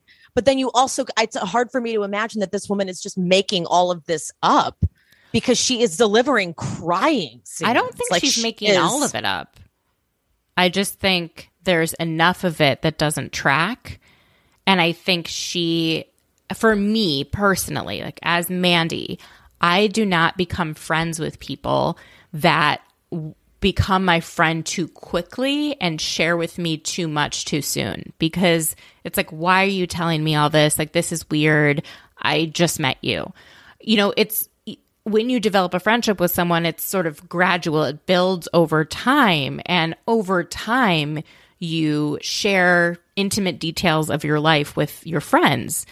And when someone shares too much too soon, that makes me feel like they don't have normal, healthy boundaries in relationships. And why are you telling me and not someone else that you've known longer than a week? kind of a thing. And she seems like the kind of person, and Braunwyn seems like the kind of person that does this. They befriend people, they say they're best friends right away, they travel, they take all these photos, they comment on each other's Instagram pictures and stuff. And it's like, how long have you known this person? What is your friendship really based off of? You know, they don't seem to have very long term friendships or relationships. They seem to go from person to person to person, which can be common for people with like personality disorders. And I get what I get what you're saying You because know? it's like you can keep up the ruse for only so long, and then as soon as someone's onto your game, you got to move to the next new person and almost like love bomb them with friend attention. It feels like lo- like friend love bombing. Like something seems Mm-hmm. off with it, and I don't necessarily think they're always like have a ruse or a game. It's just if you can't keep up like long term relationships from friendships like if you have no friend from your childhood that you're still in touch with if you have no friend from college or your first job or, or whatever it is if you haven't had a friend for like longer than five years then that tells me something's off with with you. Uh, you know and i know and i don't that doesn't go for everybody. I know some people like moved a lot as a child and you know the, there's a lot of reasons why some people may not have that many people from their past but kind of in general i get really suspicious of of these types of people. And they mm-hmm. make me uncomfortable because i feel like something's off with them if they're sharing so much and trying to like make the friendship more than it is when you're like we just met like three weeks ago. And i love That is out also- with you but like that is also why it was weird with the Nicole Noella lunch because when Noella in her confessional is like, I need a friend who's going to wrap me up and hold me and blah, blah, blah. I was like, didn't you just meet Nicole? like, Like, your mom uh, is, long ago? is with you right now like let your mom do those things you know i know i think she obviously has to film and she was in a terrible mental state to film Yeah. but something's just off when i watched her and braunwyn's friendship on social media because braunwyn's social media was crazy for a while i think i stopped following her but I, I actually, did, I stopped following her too. So, on the OC, aside from Noella, how are you feeling about Heather Dubrow's return? What do you think of Shannon on this cast? Like, what are your thoughts overall?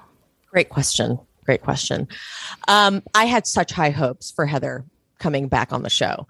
Um, I was super excited because I was like, yes, Shannon's going to hate this. I have an unhealthy dislike of Shannon. I am I'm acknowledging that, but Shannon has just she is just one of those people that I I just can't stand Shannon. I can't stand her. and I think she's a horrible person. And so I was excited to have a whole season of like take down Shannon. I'm like, yes, we're gonna we're gonna do it.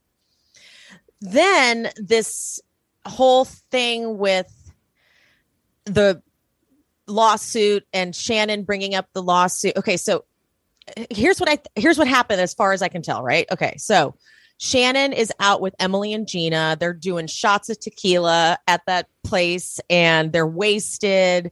And Shannon's like, I'm just confused because this Nicole chick is the one that sued Terry back in the day for a botched boob job. So I'm just confused. And they're like, What? And she's like, Yeah, don't say anything on camera, but like, yeah, I mean, that's why I'm a little confused. From this point, so many steps could have been taken to to confirm this rumor. Shannon could have text Heather and been like, "Isn't this the same Nicole that sued Terry?" Or she could have asked production, "Isn't this the same?" They could have Googled. They could have looked all this up. Uh, Gina could have done the exact same thing. Isn't Emily a lawyer? Like they could have looked up these court cases to see if it was legit. Instead, they get to this big fancy party at Heather's. I mean, Heather clearly had rules going into this season with production. She's like, I will come back as long as X, Y, and Z doesn't happen, as long as I can control certain things. Like, I don't want to play in the dirt too much with certain things. And I don't love that it's being that it's hand, being handled that carefully by her. Like when you, the Atlanta women come back on a cast, they don't have rules. They just, they get right down in the dirt and they play and they come to earn that paycheck. Heather has clearly been like, at one point when she went on Watch What Happens Live, Andy asks a question, or maybe a viewer asked a question, and he looks at her and he goes, You're in it now. This is what you signed up for. And I can tell he must have been fielding so many phone calls and text messages from her, like orchestrating and calculating her comeback because she does she she definitely wants to be on TV, but she wants it to be very controlled and according to her decisions. So they get to this party. Gina clearly has a little too much to drink, and a producer is like, go talk to Heather about that rumor on camera. So she sits her down on camera and says, "So I'm just confused because Shannon's talking all this shit about this about this lawsuit. I feel like Heather was more pissed at production because Yes. production is the one that let this whole thing play out the way it did. It could have been squashed so easily. This isn't even a story. This is like not even a big reveal. Nicole isn't mad about it. Like Terry clearly isn't mad about it. It was like a whole lot of nothing. And then when Shannon became the enemy, I was like, hold on. I'm all for a Shannon takedown. And I get that Shannon is manipulating and talking all just being a total pot stir and behind the scenes that we don't get to see, et cetera, et cetera. I'm all for that being exposed. But Gina didn't play her hand right. She could have totally like over the season got Shannon like backed into a corner and maybe like proven somehow that she is in fact manipulating things. But instead she showed her hand so fast and now we're like, well, that's not that serious. Like that's right. you're the one who brought it up on camera It now. certainly so like seems like the for me, the person who handled this incorrectly was Nicole. Like, Yeah. how did you befriend someone and never tell them that you engaged in a multi year lawsuit with their husband? I think it was multi year. I mean, you She guys were, you guys have been but, like- friends for years. Right. And not once because you were like embarrassed clearly that you did it and you thought you could go this whole time, go on a TV show And with it- her. no one would know, no one would bring it up. Yeah, that's or maybe she It's just, just thought it wasn't that big of a deal compared to the Yeah. other stuff going on in her life, so she didn't really think about it. But yeah, you're totally right. I think Heather was more mad at production, and that's what you know. And so now, again, all of this stuff goes back to being angry about the show. It's not that you did it; it's that you did it on camera. Exactly. When you make a choice to film with someone and talk about something on camera, it's like when Lisa Barlow uh, says to Jen, like brings up Koa. Koa on Mhm. and and and and that's what Jen was pissed about. I'm not ever going to defend Jen because she's horrible, but like that's what she was like. You just brought this up on camera right now. Like, why did you bring it up? And Lisa's trying to act like she didn't mean to do that. I'm like, you all know that when you talk about it with cameras up, it's a this means different business. situation than when you guys are just talking elsewhere. Yeah. because now they can use it and now they will use it. Oh man. So yeah, I'm a, I, and also Heather's like threat to Shannon in that episode was so odd. It didn't seem It- to land the way she thought it would. it didn't. It was like they needed to do a take two. It was like mm, we didn't like the. re- Uh, can you go back and do that again? That didn't quite. It was like, what I are you talking about? do feel like there are probably other things that weren't shown that she was Yes. upset about. And What so are we like, What are we missing? Like, what else are you like, guys? Do you have a text thread where you're sharing Yelp reviews of Terry Dubrow? Like, we've all seen those Yelp reviews. Like, you can't trust Yelp. Like, eh, you know, like let's go to actual lawsuits against him. You know, to know what's happening and what the you know end results of these lawsuits are. Right? Were they was he found liable? Was you know all of that? But I don't know. I really think Heather has too much control. I've said this Yeah, constantly. So I'm hoping that she agrees to stay on the show and they bring in someone who can match her to keep her in check because right now she's the head honcho. They all treat her like she's the head honcho and she comes up with what the rules are of engagement. Yeah. And that's not fun. That's like why that. we liked Beverly Hills because Sutton was like, fuck them rules. I'm going to talk about what I want to talk about. And I'm going to say what everyone's thinking, and no one's actually letting out of their mouth, which is Erika is lying. The Los Angeles Times is not doing a hit piece. This is based on legal reporting of multiple weeks of evidence, you know, gathering everything. I'm going to say it. And everyone else is like, how dare you bring it up on camera? We had an agreement. It's like, no, you're making a TV show. Stop with all these agreements. Talk about what you want to talk about. Let's see it, you know? I bet that because Terry does have so many bad reviews and so many rumors about Terry actually being a botched type of surgeon, which is the irony of him being on a show called Botched. I'm sure Heather said to production right off the jump, we are not getting into anything about Terry. I'm sure she like she gave them like a clear set of rules and I just like I said when the Atlanta women come back they're just grateful for the job and they will they will show up and they will deliver. Like Atlanta's the only show that br- that fires people and brings them back more than any other franchise. Right. It's You're right. amazing. Like Beverly Hills has never done it one time. They bring them back for a cameo, but they don't ever like rehire a housewife. So here we are with Atlanta. Like Sheree's, what is this? Sheree's third, Third time. time. And I And you know she's going to deliver. there's something about the women on Atlanta where they know what makes a good show. Like NeNe would never be like, you can't have Kenya on because she knows that her and Kenya together make good television. But on these other franchises, they're like, I don't want to film with her. It's like, that's not how it works. And it's not interesting for the viewers to not see this conflict that you guys clearly have. And so I'm wishing that there were more like formidable opponents like we have with Yeah. Gizelle and Karen. Mm-hmm. And some of the- Yes. you know, like let's, I wish we had more of that. There's no person that will take on Heather and kind of keep her in check, and that who Heather also can, you know, rag on. Like that doesn't That's exist. a great point. Because Heather was good on the show when she had Vicki and Tamra, who Yes. were not afraid of her and who Wow, that's a very good point, actually, because that is kind of what's separating it. Because you've got Gina, who's just like amazed at Heather and her wealth, and Emily is just go girl, give us nothing a lot of the time. And these two newbies, and then Shannon, who is like one of people's most hated housewives. So she can't really like garner a lot of strength because she kind of knows she's coming in. She lost Kelly. She's kind of got nobody. Right. So that's a good and point. Emily lost now, Kelly too. Emily was Oh, friendly with Kelly. I think Emily politically and her views are very similar to Kelly, if not worse. But she's Really? smart enough to know to keep her mouth shut and to be careful. Whereas Kelly just says everything and offends everyone. If Kelly hadn't said all that shit, I don't think she would have lost her job because on the show, she got along with a number of the people and she didn't say anything like that offensive on the show. It was all her antics on social media. That was the mm-hmm. issue. And Totally. Emily's just, you know, smart enough to know, hey, I'm not going to tell people what I actually think about vaccines. I'm not going to tell people what I actually think about Donald Trump and QAnon and all of that stuff because that will only, you know, harm me. Yeah.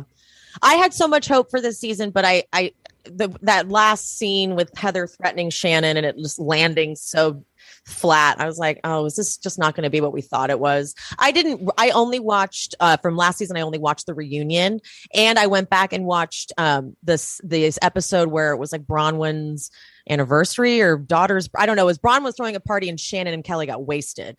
Oh, Uh, and I wanted I wanted to see that because Shannon absolutely has a drinking problem and she pretends that she doesn't.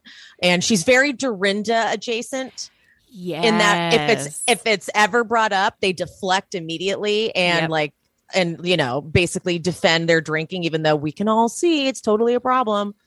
So uh, and I other cast that. members have said it's a problem in different Yes. ways multiple times. Yes. Yeah. So I um I don't know. I won't be bummed if I have to stop watching again because I just don't enjoy it. Like I've I'm barely watching Vanderpump. I literally watched Vanderpump this morning. uh like as if as if I was like half awake. I was like, okay, let's see. And I it's okay. Not all Bravo shows can be a hit. That's okay. We've gotten so much other good content from them. I think that stuff with Noella will propel the season and the women Okay.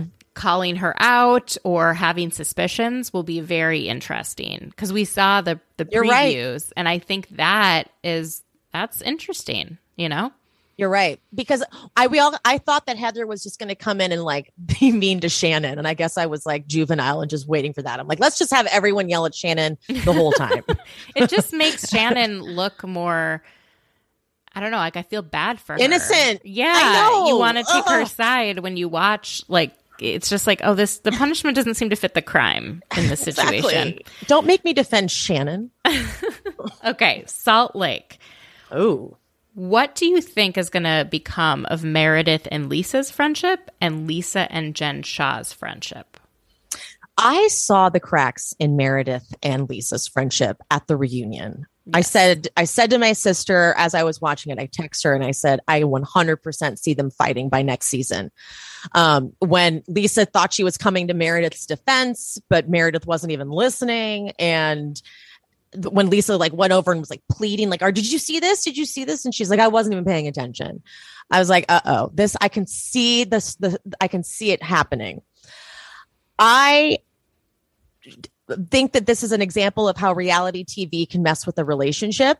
Uh, and because how often are you in a friendship where you've got a confessional with producers later talking about your feelings on things? Like it all just it changes your reality. So I don't see them making up anytime soon. I see I see this feud lasting quite a while because Lisa's very stubborn. Lisa will not admit to any fault. I am a Lisa Barlow fan. However, I'm very aware that she is scheming and problematic in a lot of ways. She's just very entertaining as she does it. She's Mhm. my she's my very first problematic fave. I've I've never I wish I could have more because like Kenya, for example, it would be a lot more fun for me to watch Atlanta if I could get on board with Kenya. I just can't, but I get why people are. Same thing with Candace. I understand it. I just I can't. But Lisa Barlow, I'm like, oh, is this what it's like to like that problematic person on a cast and know they're problematic, but be like, she's just really funny. So she's funny. She's got really funny lines. She's got really funny energy, but she's she will never admit any sort of responsibility to anything bad. And so therefore, whatever feud she's about to get into with we see it happening, I don't see her backing down. I don't understand Meredith's loyalty to Mary. That I find very unusual. I think it's because, and she mentioned it a couple episodes ago, last season when everyone was talking about how Meredith was seeing someone and her and Seth were separated, Mary never talked about it. She was the only one who didn't bring it up besides Lisa. Lisa didn't talk about it on camera either. Yeah. And it's odd because if you know, with her her whole relationship with Seth last season was odd to me. It felt a lot of the scenes felt very staged for camera. Um, I don't know. I couldn't I couldn't get a pulse on it. What's your take on it? I think they were staged because they switched production companies halfway through filming. And so Oh. I think in order to make everything make sense, they would say like we need to do a pickup scene to make, Oh my God. to make these things, you know, like connect. I think there's a lot less of that this season because Yeah. it's the same production company. And that's also why I think Mary was in her closet for like the second half of the season Yeah. because she wasn't meant to be full time and the new production company came in and was like this girl has to be full time. So we need to get confessionals. We need to, you know, film her throughout the season because we need her to have a snowflake. Thank you for reminding me. I forgot, like, I knew something had happened with their first season of production. I just couldn't remember exactly what it was, but it's that they switched and it made it seem a little disjointed. a little disjointed. Yeah, no, it's so interesting. I think, um, and I've said this on a, another podcast or two, but I think Jen Shah and Lisa became friends because for both of them, being a real housewife is their identity. And for mm-hmm. all the other mm-hmm. cast members, they have other things. Like this is just something that they do, but it doesn't make up everything about them. But for Lisa Barlow, she seems to care more about the show than anyone else besides Jen. Oh, like God, Lisa Jen. wants the show to be successful. She wants to be known as a housewife. She loves it. She wants people to like her. You know, she wants to be memeable, all of it. She's she lives off of it. And Jen Shah also loves being known, the notoriety of being a housewife. And so I think they kind of teamed up because they want the show to be successful. And I think mm. both of them probably everyone's been gossiping about Mary behind her back, saying, you know, I've heard this, I've gotten these messages, this is what we think is going on with the church. And so I think going into this season, they, especially Lisa, was like, this is going to be the season where we slowly start questioning Mary. And then when the Jen Shah arrest happened and she got indicted, it threw everyone for a loop because it wasn't planned.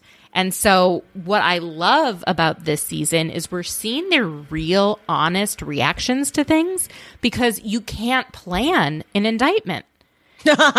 so, watching them in that van was the most authentic, real, like reality we have seen on Bravo in years. They couldn't leave. They only had trickling of information when they were able to get service in between all those rural roads and mountains. So, yeah, I think Jen and Lisa have this sort of like friendship, allyship for the show. And then also, I heard Meredith say on a podcast that she only lives in Park City part of the year. and like that, that. Lisa was one of her like friends, yes, of 10 years, but friends for when she was in Park City. And so they would get together when she was in town, but it's not like it was a year round thing. So while she knew her from social events and from them hanging out, I don't think she ever hung out with Lisa in a group of women where she would see mm. Lisa's behavior. And so now I think she's seen some of Lisa's behavior and she doesn't like it. And so that's kind of where the crack in the foundation comes from. I got some inside tea. Um, I will not reveal my source in case she is listening, but um, she works very close with um, behind the scenes stuff. She, she, you know, Clubhouse. Yeah. She moderates one of the clubhouses, and they were on her and like the uh, people were uh, talking to Whitney hmm on a Zoom, and Whitney said that the um so remember last season when she's all drunk and she's at Sharrieff's party and she's like, the other women are afraid of you hmm and like ruins the party. I she said that that was the first time um that production asked her straight up like go go have this conversation now. And she was so nervous that she got so drunk to do it and then you can tell that she's wasted in it. But since then she's like i'll just do whatever production tells me now and i thought that was very telling because i and again i don't mind i like whitney. I think she's funny. I think she um is silly. She's enjoy- she's a joy to watch but she can also get on my damn nerves. Uh, because sometimes it feels like she's got like production in her ear. Like they're, they're like okay now bring up the mary cult thing. She's like and did you know like she just seems very um produced a lot of the time. Um she also admits that she was a huge fan of the housewives. When she was on watch what happens live she was like oh i was a huge fan. I like manifested this.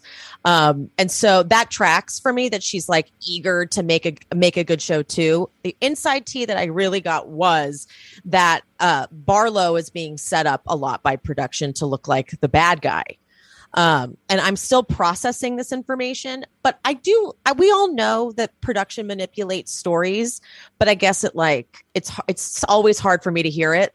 Um, but so, for example, the whole Mary cult thing was supposed to be a season one thing, but Mary stayed in her closet and things just didn't plan out or didn't play out. And I, you know, whatever. So, like you said, now they're going to do it this season. So the whole thing with Cam was Cameron was going to be at that fundraiser wolf fresh wolf event because he is actually on the board of the Utah foster care Mhm. whatever the the foundation is and because production went to Mary at that or Meredith at Mhm. that party and said go have a conversation with Cam over there about what he has to tell you about. Meredith feels so bad because in hindsight she just kind of allowed production to open this up for the cameras I which is why. Meredith has been so like because when Meredith was crying about talking about it, I was like, why are you so emotional? But it's that she's like, I totally played into this coming out on camera. And I feel really bad about that because you never got involved in the whole rumor about Seth and me and another guy. Um, and then so when Cam and Lisa go out to lunch, that was planned by production as well because production's like, okay, we got a little bit of that. Now we have to go to lunch and talk about it again. And unless Barlow's going to like refuse to film, um, it's kind of like they set her up to look like she's trying to bring this up. I'm still on the fence about this T because it's like but Barlow is doing stuff. Like, for example, I said, well, then why does she go down to Mary right after talking about Mary to the women, goes down to Mary and says, they're all up there talking about you, and gives a very like light version of what she said about Cameron the information I got back was, oh well, she's she actually had a whole conversation about Cameron, um, yeah. um, but it was edited out. That However, I got that because I I thought that because Mary seemed disarmed after the conversation, like not as upset with Lisa, which made me think that they had like a lot longer of a conversation. Yes. However, however, uh-huh. then they go into the cave thing. Whitney and and Barlow do the cave yoga, and Barlow's like, we it was really light. We lightly touched on the Cameron thing. It was really quick which even contradicts what she said in Watch What Happens Live, which is that they got into everything. They touched everything. So she is sort of just still confusing me, but I can 100% see how production wanted to make sure they had a good season because they got a lot of critiques from season one and how it wasn't great. Um, I enjoyed it, but a lot of people had complaints about it not being very entertaining. So I I've seen I've heard a lot of things that production's done to make this season happen. For example, when they go ice fishing, how they make that seem like that was the first time the whole group got together. It actually wasn't. It was when Angie had that party for her trans oh. child. Stepchild. Stepchild. Um, but production actually uh, didn't like what Angie was bringing to the table, and that's why you don't see her after that because they she just felt very produced and very fake for camera. Which I can totally see because she comes on this show as Barlow's friend and then throws her right under the bus the very first time she gets the opportunity. So they were like, well, this isn't panning out. And then they ended up using Jennie as the full time. And, but then they had to go I back see. and do the ice ice fishing scene and and pretend it was their first, first time, time all together. It.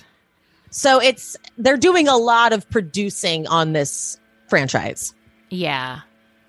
It's I don't know. I think what again what I love is the things that you can't produce, the things that just happen. And so that's what's been interesting to watch and everyone's reaction to Jen has been very interesting. What I can't get over is that Meredith and all of these other women were getting these threatening text messages from a similar, the same number, the same kind of, you know, vocabulary. And they weren't all like trying to figure out who it was. I would want to know if someone was sending me really nasty messages. Like that's a scary thing. It's someone scary. I was going to say they they probably know where you live. They're you know, and if and if Brooks was getting them, I could see her you know, yeah, he signs up to be on the show. People may say mean things about him on Instagram, but he did not sign up to get threatened. So I can see how she's like, once she figured out it was likely Jen Shah, how if she shared that with everyone and they didn't immediately be like, oh, we can't trust Jen, she's like, what, what the hell, you know? Yeah. I also saw, um, okay, I don't know if this is true and I can't validate it, but right when that right when that the the video of Jen freaking out on, uh, Koa. Koa, right when that came out, uh, a couple people shared it. I shared it. At the time I only had 750 followers. So when I shared it, uh, I got this message from someone that said, "Be very careful in sharing this video." What? And I was like, what does that mean? They're like, I shared it on my platform and I started getting these crazy messages, DMs from someone threatening me saying, if you don't remove this now and keep your mouth shut about this, there will be legal action taken. She's like, I block, I would block the account and then another account would pop up. And then I had another person message me and say pretty much the exact same thing. Oh. And I, oh. My I, God. I purpose I purposely kept the video up because I was like trying to attract it. I was like, I want to see if I get a message, but like I said, I only had 750 followers, so they didn't clock me. Uh, but yeah, I got at least two different people saying that they got multiple messages from basically Jen Shah's camp saying, keep this, this there's so many news. stories about her threatening people. Why on earth? I don't understand these women. I don't either. And so that's why when Jen plays innocent, there's just too many stories. No, her. she's not innocent about anything. Yeah. Like, I, when She she, is- uses that little baby, like she uses her little tiny Jen voice, like when she's talking to Heather, and she's like, "I didn't know what was happening." I mean, I and then when Heather goes, "I mean, you probably were like, I need my attorney," and, And Jen's she's like, like, I well, didn't think no. I needed an attorney because I didn't do anything wrong. What the fuck? If you have a handcuff on you and you're not thinking I need an attorney, you're she's playing everyone. And she's Girl. playing Heather for a fool, and she's playing Whitney for a fool, and Lisa, all of them. And if you know, there can't be any crack in their loyalty to her. It has to be mob boss mentality. And it, I don't know. I mean, And Sharrieff knew. Oh, of course. The fact that people aren't going after him the way that they've gone after Erika Girardi for he knew uh, something was up with her and he's an attorney. So He's he an actually- attorney. He knows what's legal and illegal in a way that Erika Girardi probably didn't and doesn't. And I'm not trying to, you know, defend Erika, but the hate that she's getting from Bravo fans is compared to what is being directed at Jen and Coach is very off to me. You know, that is a very good point because I just today noted that I'm barely covering the Jen Shah of it all. I like I I almost don't have the energy for it because I think Erika wore me out. Number one, I Yeah. covered every little thing Erika said. There was something so fascinating about watching her narrative shift right in front of our eyes from Tom lets me be myself to Tom was a bad guy. I had to divorce him for like irreconcilable differences Right. and then changing that story over and over, over and over. And so it was fascinating to try to like try to get some try to make some sense of it or Buster or something. Um, but with Jen, she's so clearly guilty that it's like anything she says, I'm like, do we even fucking care? Sorry to cuss, but it do we even. And because she's like yeah. she's just just te- te- send her to prison. I don't even like this woman has so much nerve. Did you see the most recent one where she's in like a push-up furry bikini top and trying on jewelry like yeah, and says diamond Coach Shah's my sugar daddy. i'm like, like- well wasn't he about to sell the house or something? Wasn't he about to downsize? How is he your sugar daddy? I can't. Like i so this woman i almost don't want to give her a platform because i'm just very grossed out by her. But what i'm doing therefore is like kind of giving it all to erika and giving none of it to jen. And i was like i think i need to do a little bit better job of like fairly dragging jen as well. I just think also people are expecting Jen to have consequences. And so I feel they don't feel like they have to be the judge, jury, and executioner because her trial exactly is in a few months and it's not looking good for her. Whereas exactly Erika it. hasn't really, from our viewpoint as the you know audience, we haven't seen her receive any sort of actual punishment for what she did or didn't or any of that do. Exactly. Because we know Jen is about to go on trial for this. And with Erika, it was it was like we were trying to be the detectives. Yes, we were trying to make a case against her, whereas we know there's a case against Jen, and they're going to lay it out very carefully in this trial. The Oh, reason what an- that's such an interesting we don't psychology know study. most of I I do think there is so much of like how much of it is that we're exhausted by stuff Yeah. and how much of it is that we know that there's more that's coming or just the fact that we think that Jen isn't getting away with it so we don't feel Yeah. like we need to to do anything but most of the evidence against her will be presented at trial it is being withheld right now so we don't have like more than just what is in the indictment which is pretty light at this point but Yeah. we all know that the Southern District of New York isn't going to carry Yeah. out charges. I mean, look at what they just did to Ghislaine Maxwell, whatever her name is, Jeffrey Ep- Epstein. Ghislaine. Ghislaine. Yeah, I don't, I can't pronounce any of her name. But that was the Southern District of New York. Like, they do not bring charges that they do not think they can win in a trial. They don't do it they're so good at what they do. So it's wild to me that Jen isn't treating this as seriously as I think she should be. You know, with listening to her attorneys, no attorney would tell her to post what she's Oh posting on social media. And and but we know that there are consequences coming. And with Erika, she's continuing to post. She's, you know, court of public opinion, but you know, she's still living a decent lifestyle. It's so true like what a psychology study of this like i we were i was like i have like your honor i have another bit of evidence with erika. I had like i had like side by side episode Five comparisons seasons ago, she said, you know, yeah, it took me hours to put together some of my like evidence that i wanted to you know submit to the to the judge of who knows what.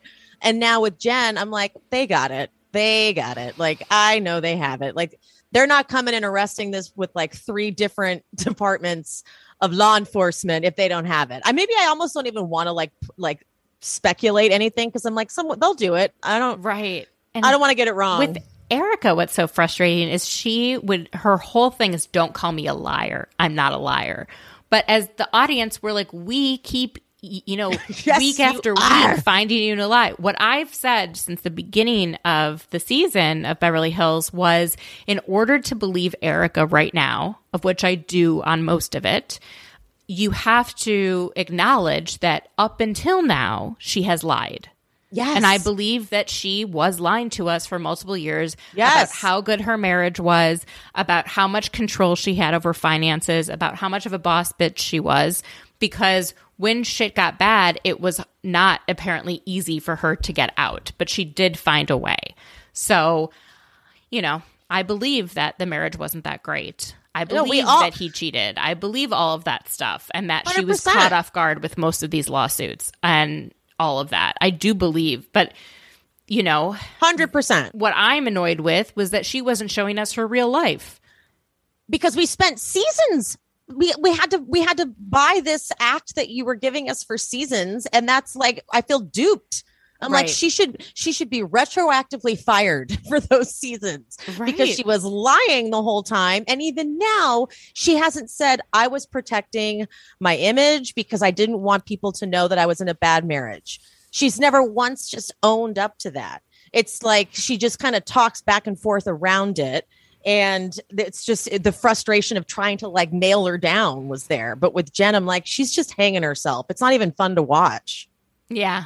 Yeah. that's that i think that's what it is it's like with erika it was like a riddle to solve with jen you're like i mean It's Honey. so obvious that she did these things. Like, and Yes. it, it's so serious. You don't have like a SWAT team show up, you know, and, and I know people were very upset with, you know, I the, was the too. footage that we saw from the ring camera, but that is what it looks like when quote unquote the feds show up at your door. That is what they do. It is not just because you know she is a person of color and her family like this is exactly she what it looks she like She played that up as soon as she could she was like she always goes for the convenient i'm a person of color narrative when it works in her favor and that really Yeah. pisses me off because like last season when she was fighting with Heather and then she's and she instead of saying like any kind of ownership she's like when you call a person of color aggressive it's very damaging and when Heather's like but you're being aggressive right now And also, That was- she's not a black woman. She has a black family. She has black children. She has a black husband, but she herself is not a black woman.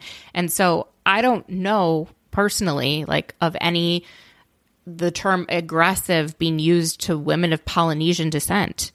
It is something that is said to black women specifically. And I think sometimes she tries to co opt the black experience exactly because her family is black. exactly But, she's a bad yeah. person She's a mess. All right. Well, this has been so much fun. We've been gabbing forever. Thank you so much for being on the podcast. Um, tell everyone where they can find you. You can find me on Instagram at We Speak Housewives, and I'm going to be relaunching my podcast. Uh, I Speak Bravo. I just took a little break, but I'll be back. I'll be back next year to cover everything. Thank you so much for having me on. I'm very honored. You have a lot of cool guests on, and I'm very, very honored. I would love to be on yours up. as well. I was going to say, invi- invitation coming soon, girl. Awesome. It seems like January is going to be spending a lot of time indoors.